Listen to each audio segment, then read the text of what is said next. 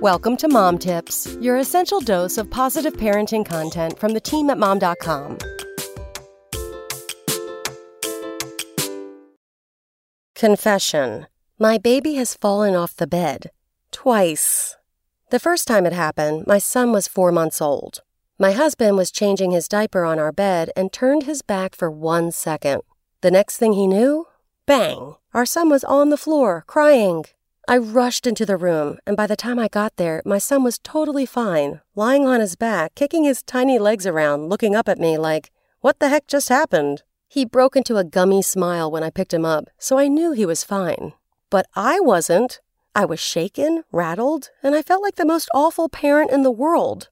Even though a quick call to my pediatrician assured me that all was probably just fine and that this happened all the time, I couldn't stop thinking about the thud of his head hitting the floor.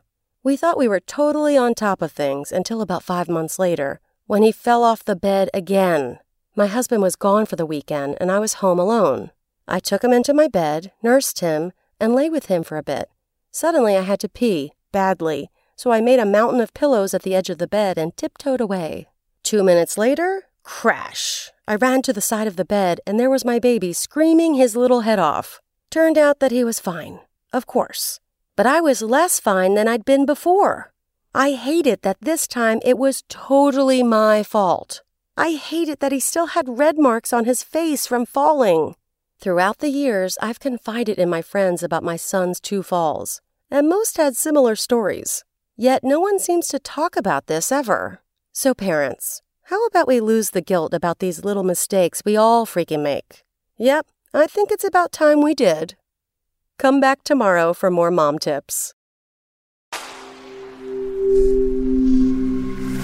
SpokenLayer.